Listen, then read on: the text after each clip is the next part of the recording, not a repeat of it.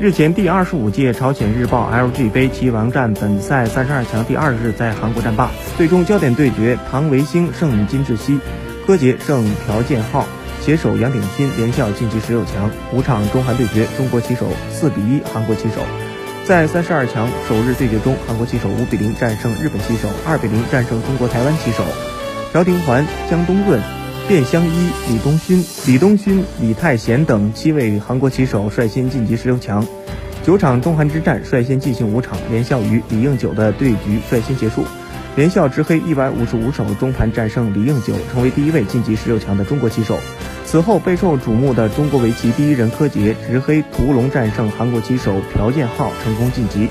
三十二强战最后一个比赛日的四场中韩对局，焦点战范运若对阵申真虚，赵晨宇战崔晶。据介绍，第二十五届 LG 杯朝鲜日报棋王战由朝鲜日报社主办。